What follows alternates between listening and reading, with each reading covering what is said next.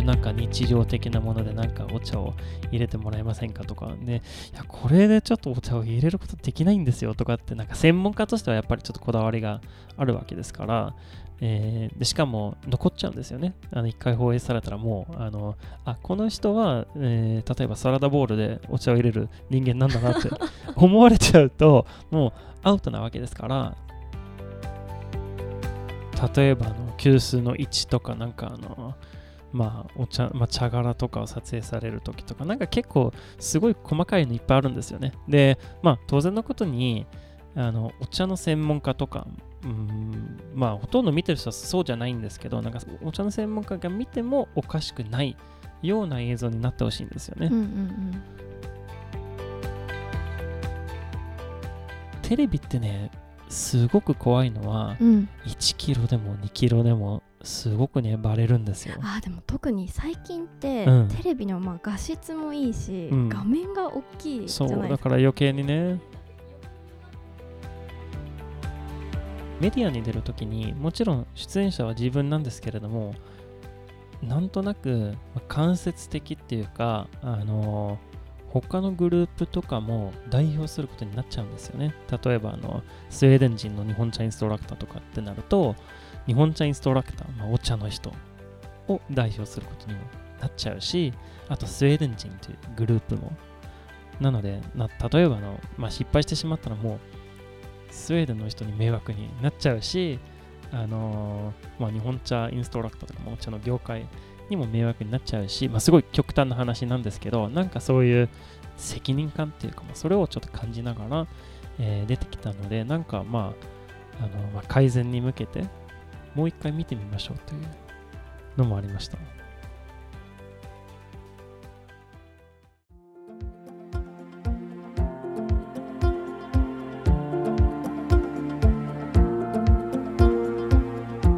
皆様こんにちは。日本茶インストラクターのブレケルオスカルです。ナビゲーターの葵です。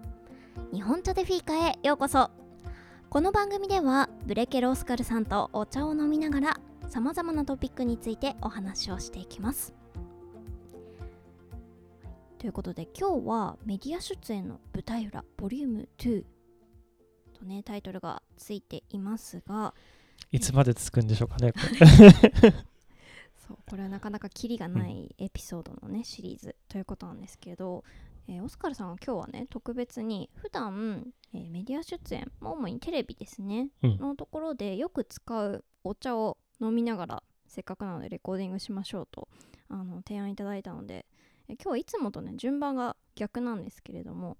えお茶からね入れていただこうと思います。はい、そうですね。なんかあのー、誰かさんはなんかあの、この注ぐ音を取りたいという。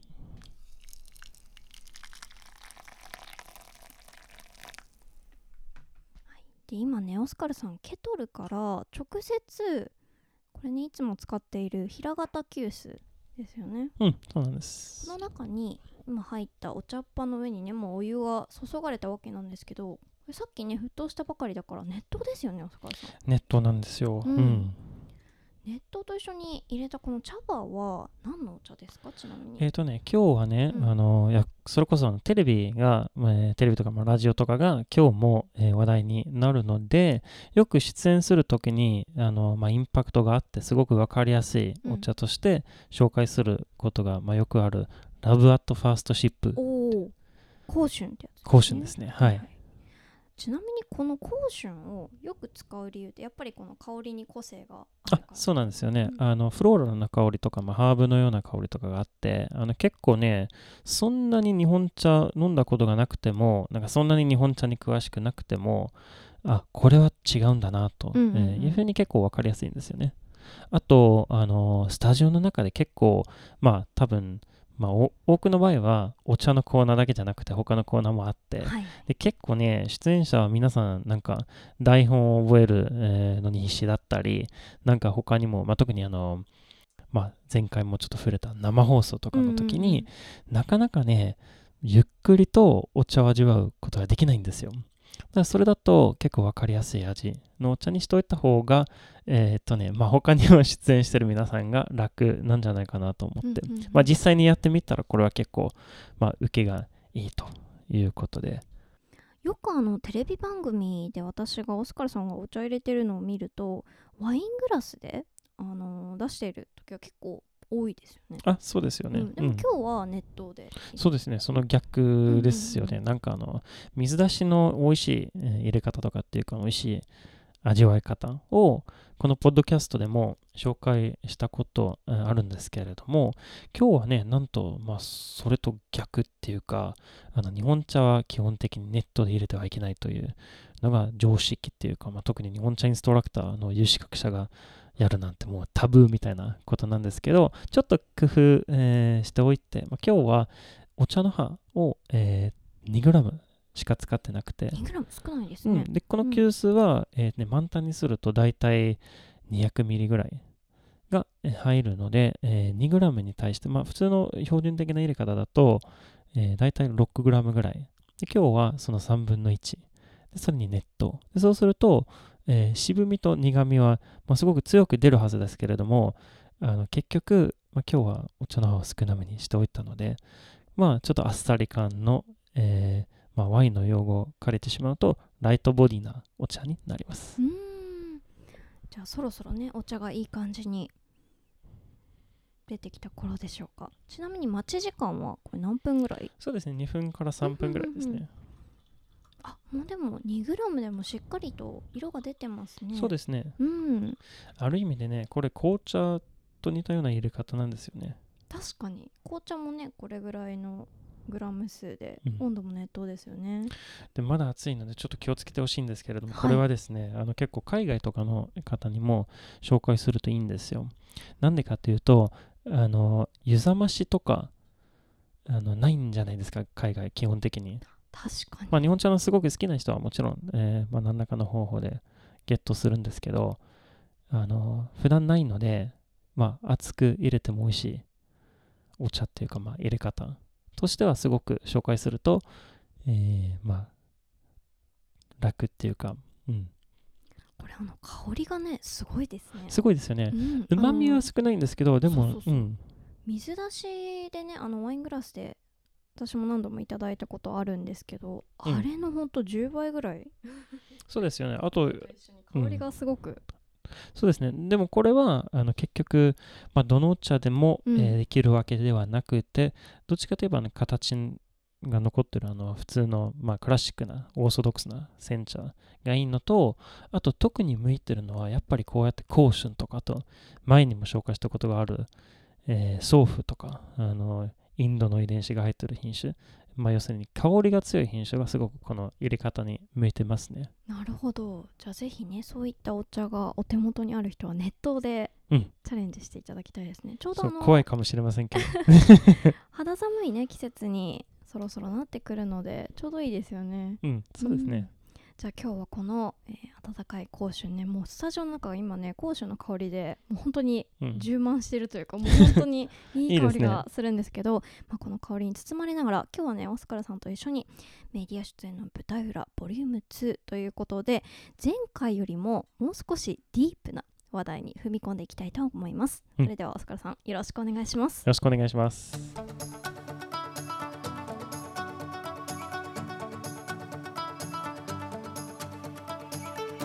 それでは今日の本題に入っていきましょう。オスカルさん水分補給大丈夫ですか？あ大丈夫です。はい、さっきねあの熱いお茶をガブ飲みされてましたね。お気遣いありがとうございます。ちなみにあのテレビ出演の時って、うん。あの一つ疑問なんですけど、はい、あのよくあのコメンテーターの人とかってこうお水とか用意したりしてるじゃないはいですか、はいはい。オスカルさんってああいう時はやっぱお茶をこうどっかに隠しておいておくんですか？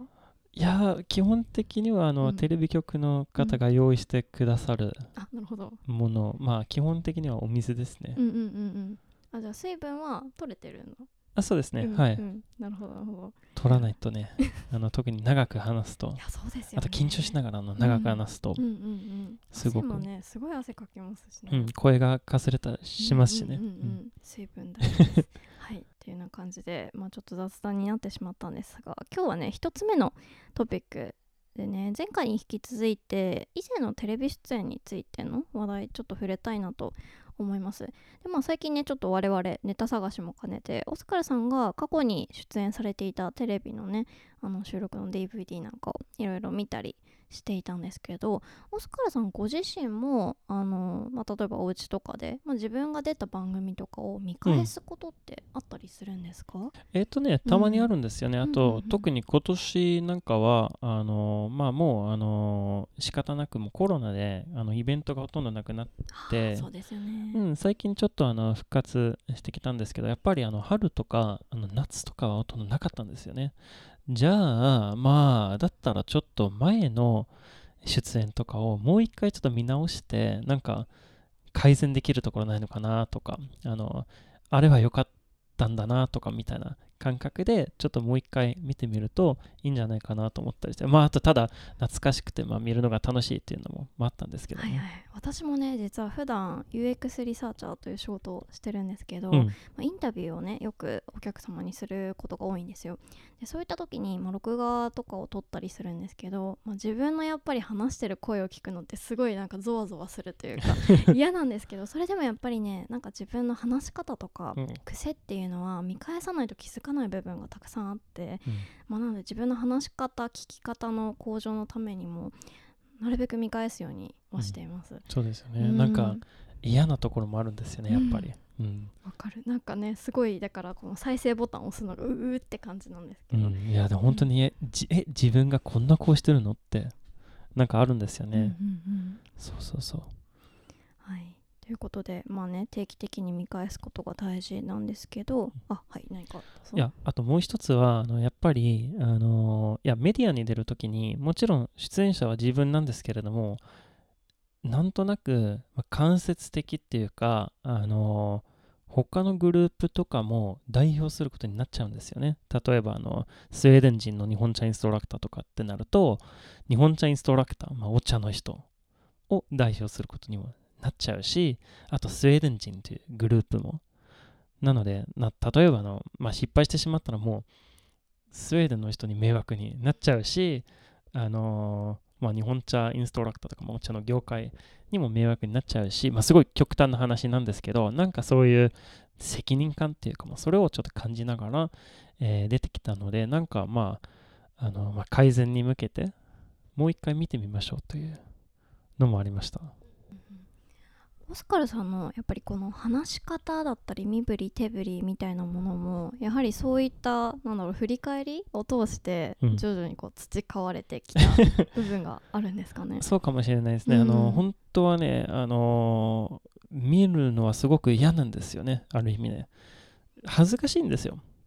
声とかも、なんかあの、いや、それこそ、あのー前回の、その、春緑の話、変なポーズとか、まあ、まだ聞いていらっしゃらないあのリスナーは、ぜひ、あの前回のエピソードとかも聞いてみてください。なんかすごく、いや、ダメだなとかって、すごく強く思う思うんですけど、まあ、あれはあれですすごく古いから、まあ、うん、なんとなく、まあ、それで、まあ、うん、まあ、片付けられるけれど、なん、なんて言うんですかね、あの、う特にあの体の動きとか、ちょっとね、あの、あんまり動かない方がいいなっていうふうに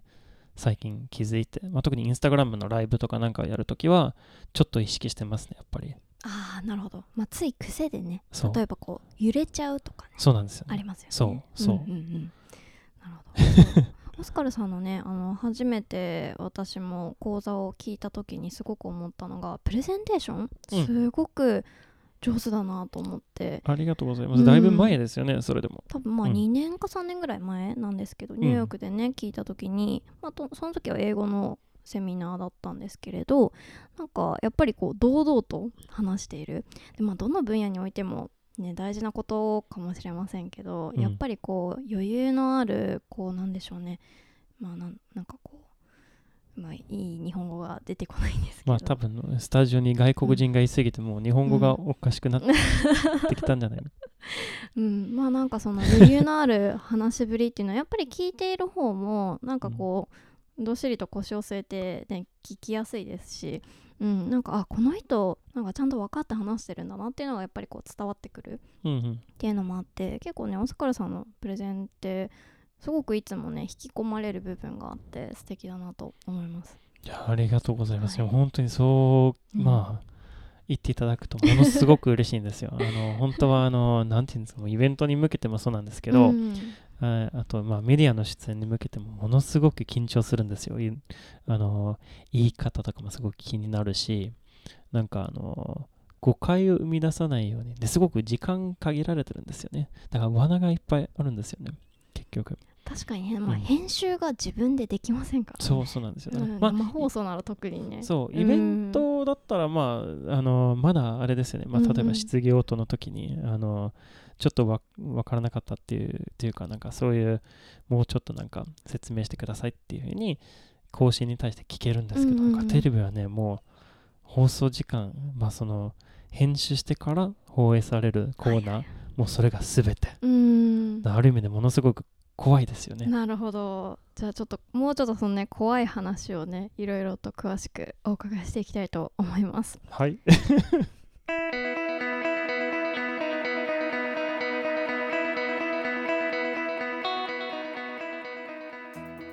はいそれではですね続いてはちょっと準備編ってねタイトルついてるんですけれどまあ確かにねメディア出演といってもオンエアされている最中だけではなくその前の準備っていうのもありますよねでまあこちらのポッドキャストでは結構オスカルさんの今までの、まあ、セミナーとかイベントの準備について、まあ、スーツケース2つ3つゴロゴロ転がして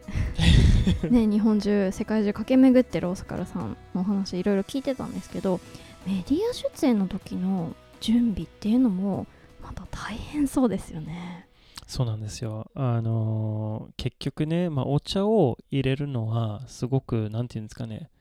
大変な仕事ではないんですけど、結局、まあ、急須とか湯飲みとか、まあ、いろんな備品とかを準備しないといけないし、でテレビとかってなると、それをテレビ局にも送らなきゃいけないので、あのーまあ、要するにコンポとかもあるし、で、毎回同じものを使うわけではなくて、結局、まあ、テレビ局とか、まあ、その、裏にある制作会社とかの、えー方はなんかいろんな希望があったりして、たくさん写真を撮って送り合ったりするとか、まあこういうのないですかとかみたいな、結構いろいろあって、あとたまに、あの、これはものすごく嫌なんですけど、なんか、これを使っていただけませんかって、なんかあの、まあ、こう、こういうなんか日常的なものでなんかお茶を入れてもらえませんかとか、で、いや、これでちょっとお茶を入れることできないんですよとかって、なんか専門家としてはやっぱりちょっとこだわりがあるわけですから、えーでしかも残っちゃうんですよね。あの一回放映されたらもう、あの、あ、この人は、えー例えばサラダボウルでお茶を入れる人間なんだなって 思われちゃうと、もうアウトなわけですから、その辺はちょっと戦わないといけないんですけど、まあまあ大変ですよね。そういう、そういう部分。確かにそっか荷物じゃあもうなんでしょう放送の放送とか収録の何日下手すれば何週間も前からそういった打ち合わせとやり取りとそうですね、あのそのコーナーの長さとかにもよるんですけど、すごく短いコーナーだったら別に、あの、まあ、えー一通りお茶を入れるセットがあれば、まあ、えーそれで済むんだけど、あの結構、まあ、いろんなのがあるんですよね。なんか、おそこそこ大きな番組だとも、それこそ、あの、数週間前からもう決めておかないと、えーまあ、どうにもならないと。うーん。なるほど。であともう一つ私の、えー素朴な疑問なんですけど、オスカルさんのあの衣装とか、うんうん。あとメイク、うん。そのあたりってどうやってされてるんですか？誰かしてくれる方がいるんですか？えっとね、メイク、まずメイクの方からお答えしますと、えっとねう、んあの、NHK うんに出るとあの基本的にはあのメイクしてくれるんですけど、うん民放さんだと結構あのバラバラなんですよね。で、まあ、基本的には多分、まあ、他のスペシャリストとか、まあ、モデルさんとか著名人さんとかだと、みんなマネージャーとかスタイリストとかいたりするんでしょうけど、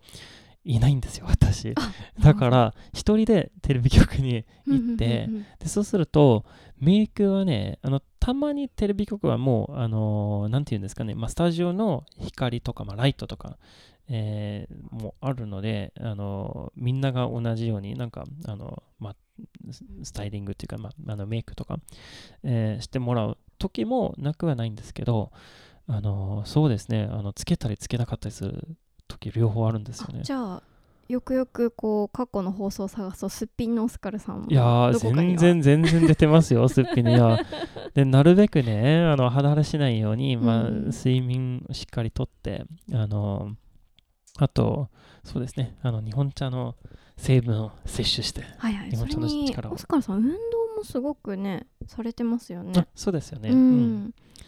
そうなんかよく走ってるみたいな話を聞くので、うん。そうやっぱりそのあたりのね基本的な生活習慣みたいなところからねやっぱ肌にそのまま出出ますしね、そうなんですよ、うん。うん。えであとスタイリストさんはいらっしゃらない？えーっとね、うん。あのーまあ数人ぐらいは、うんうん。あのー今まではあの手伝ってえーもらってきたんですけど、あのー毎回毎回いるわけではなくうんうんうんうん。てたまにちょっと相談するえー時もあります。うん。うんあのなんうん。コーディネートとか、うん。あのよくあのオスカルさんってスーツ着たり、うん着物着たりとかいろいろ服変わるじゃないですか、はいはいはい。ああいうのは結構色合わせ自分でちょっと考えたりする最近は結構自分でやってますけど前にちょっとあの他の人にも相談したりしててやっぱりねあのずっと自分で全部考えるとそれこそ自分はもうどのお茶を出すのかとか どういう入れ方でプレゼンするかとかそれで忙しいわけですからあのーそうするとねあの結構ねこれ多分ねわかんないんです。もうもう一回ちょっとうーん見てみたいんですが多分ね、あの3年前のうん。番組とかって結構似たような服、紺色のスーツのズボンとあのチョッキっていうかまあベスト。多分あんなのばっかりだと思うのでちょっとこれを聞いて今ね録画のビデオ探そしてる方いるかもしれない。言わなくてよかったなってちょっと 反省しながら。あれですけれどもただなんかすごくうんまあこれで無難っていうかなあの、まあ、これでいいやってなんかあのお茶に集中しましょうとかって。でも最近はやっぱりそうじゃなくて結構いろんな雑誌の取材入ったりするからなんかちょっとバリエーションとか、まあ、いろんな自分を見せたいなと。で最初はいろんな人に、えーまあ、周りのまあ、友人とかも含めてなんか相談してみたんですけど最近は結構自分で決めちゃったりします。うー。んなるほど。じゃあファッションセンス。お茶のね専門知識だけではなくファッションセねンスも問われるという実は。はいなるほど。それではですねちょっと、えー今日のこれがねメイントピックになるのかな？事前打ち合わせをしたらね、まあ、オスカルさんうん。はこれは話したいということだったので、まあ最後のトピックになるんですけれど。そう。そしたらあのこれはやめた方がいいって、ななんかあのそれダークすぎじゃないのって。はい、ちょっとねダークサイドなオスカルさんを、えー皆さんにね今日は垣間見していただこうと思います。さあそれでは今日の3つ目のトピックに進んでいきましょう。はい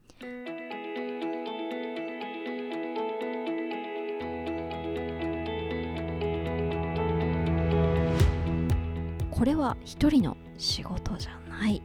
とタイトルがついてますがこれはあれですか？メイクさんとかスタイリストさんがいないから、みたいなそういう話ではなくもっと違う深い話？うんとねまうん。あでも、あのそこから始めてもいいんじゃないかなとうんうんうん。思いますね、やっぱり。あのいやあのあるテレビ番組、まあ、これは似たようなエピソードは他にもあったんですけど、うん。ある出たテレビ番組はあの昼頃にまずテレビ局の方に到着してでまあ準備とかやりだしてでえっとね収録は確かの3時半とか4時とかあたりに始まってで結局9時ぐらいのあの8時かな？8時半ぐらいに終わってそれはねなんとね普通の収録みんなが出てるあの部分だけであってそれが終わってから今度ね物撮りあとクローズアップお茶を入れる様子。まあ様子要するにあのまあ、えー手とか腕とか、まあ、急須とかそれだけそれしか映らない、えー映像を撮りましょうっていう話になってでその後に片付けもあってで結局テレビ局から出たのはどうでしょうかね。11時半とかそんな感じ。そんなにかかったんですね。そうそうなんですよ。で、なんかまあ、それも結構実は前にもんそこまで長く、えーならなかったんですけど、結構ね、あのやっぱりね、いや、所詮人間なので疲れちゃうんですよ。うんで、ものすごももちろんテレビに出てる人はみんなタイトスケジュールであのみんな結構ねもうこれはもう体力との勝負なんですけれども体力との勝負をやってる中でやっぱりその物撮りの確認とか、まあ、お茶の、えー水色とかですね液体の色とかそういうのを確認したりするのはやっぱり他の人がやった方がいいなっていう。てか絶対にそうしといた方があのいい出演っていうかもっと素敵な出演。あの顔に疲れが出たりしないように。で多分なんなんなんでしょうかね。まあ自分が若かったとか、まあ、経験があまりなかったのもあってあの頑張ればなんとかなると思ってたんでしょうね。でも頑張ればなんとかなるって考えちゃダメですよ。いや若かったせいか、うん。あのあんまり経験なかったせいかわかんないんですけど多分ねあの頑張ればなんとかなると思ってたんでしょうね。私もねそう思ってました。若かった頃は。い やまだ若いでしょ。いやいやいやもう本当にねもう考えちゃダメですよ。それ。というとどういうことでしょうか？頑張っても失敗することってあるんですよ。結局。あの自分は、ま、あの例えばそのテレビ出演とかの場合は全部を自分でコントロールできないので、うん。体力との勝負でもあるしで結局目的は、まあ、自分の場合は、まあ、お茶を素敵な嗜好品として見せていきたいというのがあってだったらあのーまあヘルパーさんというか、まあ、アシスタント、まあ、スタイリスト、あのマネージャー、まあ、まあ、とにかくもう一人ぐらいいた方が間違いなくもうちょっと素敵な出演ができたはずなんだなって今ちょっとあの振り返ってみるとまあ思っちゃいますよね。まあ要するにオスカルさんはそのメディアに出演もしながらある意味でこう現場監督みたいなそうなんですよ。あのー例えばあの急須の位置とかなんかあのーまあお茶、まあ、茶殻とかを撮影される時とかなんか結構すごい細かいのいっぱいあるんですよね。でまあ当然のことにあのお茶の専門家とかうんまあほとんど見てる人はそうじゃないんですけどなんかお茶の専門家が見てもおかしくないような映像になってほしいんですよね。うんうんでまあうんだからそういう確認とかも、えー含めても全部今まで一人でやってきたんですけどこれはちょっとえっ、とねやり方っていうか方法を考えた方がいいんじゃないかなとちょっと、うん。まあいいんですけどね。あのいやすごく出てよかったなって今までの番組全部、まあ、そう思ってるんですけどなんかあのいやーなんかもっとうん。うまく、まあ、やっていきたいなという。うんうん。あともう一つなんか、うん。オスカルさんがこうすればよかったって思ってることがあるみたいなんですけど、何ですかこれ？ダイエットって書いてありますけど。そうなんですよね。あの、これもまたすごく恥ずかしいんですね。まあ、あの、葵ちゃんが好きそうな話なんですけど、はいはい、どうぞどうぞ。えっ、とね、やっぱりね、あの、テレビってね、すごく怖いのは、うん。1キロでも2キロでも、すごくね、バレるんですよ。あーでも特に最近って、うん。テレビのまあ画質もいいし、うん。画面が大きいじそう、ゃないですか。だから余計にね、ねなんか横に広がって見えますよね。う、ん、うん。だから結構そのテレビで見ててもあこの人細いなって思う人実物、特に私も東京をね普通に歩いてるとロケとかしてるんですけどえ細ってなんかお人形さんみたいなねアナウンサーの方とかいて えこれがリアルなのか？うん。思うんですけどテレビで見るとね普通のなんか健康的なね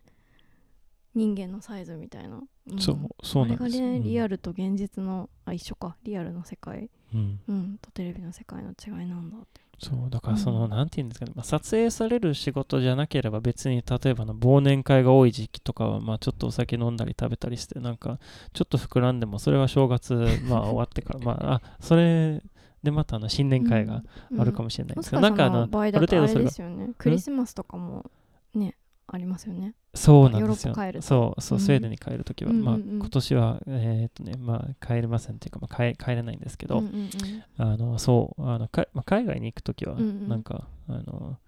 なんて言うんですかね、まあ、せっかくの出張だから、まあ、あんまりなんかダイエットとかなんかつまんないんですよね。なんか、でもそう考えちゃうと、まあ、必然的に、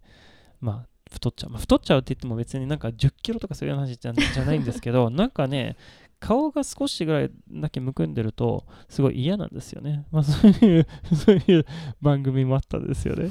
なるほど皆さん、えーね、見ないでください録画を探しましょうはいさあということでね、まあ、いろんな苦労もあったオスカルさんなんですけれどあとは何ですかねこの自分のね収録とかを見返してまあ、今日一番伝えたいというメッセージ、ね、下の方にこれありますけれど、まあ、失敗したなって思った時になんかどうやって自分を分析していくかみたいなところですけど、この辺りちょっと詳しくお話しいただけますか？そうですね。なんかうんあの、例えばあのスポーツ選手なんかは、はいはい負けた時に、まあ負けた時にあ自分の努力足りなかったとかって、うんまああれっぽい発言とかも、まああああいうことよく言うんじゃないですか。言ったりまあ言われたりの方が多いのかな？ああまあまうんあそれもあるかもしれないですね。あのそうそうそうそれもまあ まあやあのやってる本人としてはすごく辛いと思うんですけれどもでもちろんそういうのは、うんまあ、自分の場合はあったのはあったんですよね。あの例えばあのもうちょっと前から台本をまあ、覚えておけばもうもう少しなんかスラッとなんか話せたのかもしれないとかっていうのはなくはないんですけどもちろんだからそれはもうあの自分を責めるしかないんですけどただあの自分を責めるだけで落ち込むだけなので何て言うんですかねいや逆になんかすごく大事な分析から逃げてる、まあ逃げることになっちゃうと思うのであの努力だけじゃなくてこれはもう何て言うんですかね働き方これは健全なのかとかこれ継続してこういうふうに働ける、まあのかとかを考えた方がまあ今後のためになると思います。で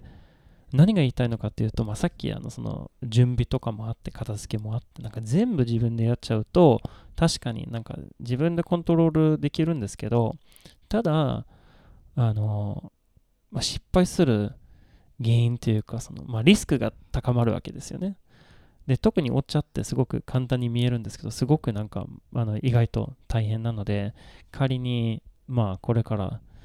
まあ、テレビ、皆さんテレビに出る機会あるかとかわかんないんですけど、なんかまあテレビでもイベントでも何でもいいんですけど、なんか特に写真としてなんか残ったりするものは、あの、まあ人に手伝ってもらった方がいいかもしれないですね。あの、そういうのがまあ、まあいろいろと振り返ってみたら、まあ教訓として、うんまあすごく強く思うようになってきたんですよね。うんうんうんうんついねあのやった方が早いからって言ってね自分でやっちゃうっていうのはすごくね私もうん。自分自身あるのでうん。結局でもねその後のパフォーマンス振り返ってみてどうだったかなって思うと、うん。まだ誰かに頼んだりとか早いうちにこう SOS をうん。発信した、発した方があよかったなって思うこともあえるんですよ、ね、今はもしかしてあのあるうん。大阪で行われたお茶会のエピソード、そうでしたっけ？そんなことありましたっけ？はい。いやなんかね、まあいつも私の事件の話になるので今後またあのうん。もう少し早めに SOS をそうですね、まあ、実はね我々が、まあ、私がね大学生の時にオスカルさんと知り合って、まあ、その時にいろいろなお茶についてのことを教えていただいたんですけれど、私がその卒業論文で日本茶について取り上げていたんですね。でその時に、まあ、最後の集大成として、えー大阪府立大学でお茶のイベントを開催しました。で、まあ、その時に講師としてオスカルさんに来ていただいた。ですけど、まあ、その時にねいろいろハプニングがあったよというお話ですね、まあそれはまとめると。クリフハンガーにしておきましょうかね。多分リスナーの皆さんはねオスカルさんの話を聞きたいと 思うので、はい。まあ、なのでこの辺りのね何でしょう段取りとか、うん。まあ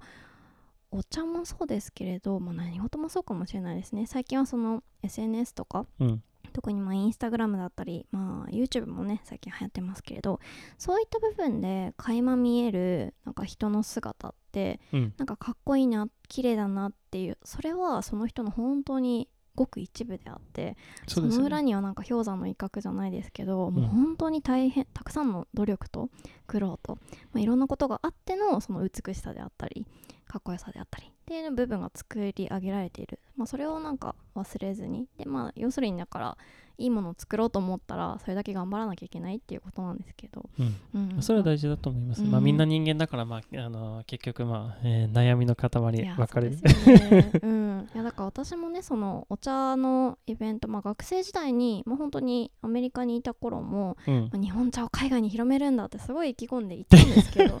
ね、実際にやってみようって思うと、うん。まあ、イベントとかね主催された方はあ分かる分かるって共感していただけるかもしれませんがうん。やっぱりね大変なんですよね。うん。だからあのなんだろう楽しそうってやればできるみたいなそれだけじゃなくて、うん。やっぱりある程度人の力も借りてでまあ自分でまあもちろん努力はするけれどもまあそのあたりのバランス感覚というかねあのこれからもね私も身につけていきたいなとは思いますね。うんということで、えー前回に引き続き今日はねメディアの、えーメディア出演の舞台裏ということでオスカルさんにお話をいただきました、まあ、ちょっと今日はね若手のこれはあれですかね日本茶これからちょっと仕事にしようかなって思う人へのメッセージもちょっと含まれてそうですよね。特に若い方はあのーまあもちろんいろいろやってみてあのその大変さを、えー体験するのも大事だと思うんですけれども、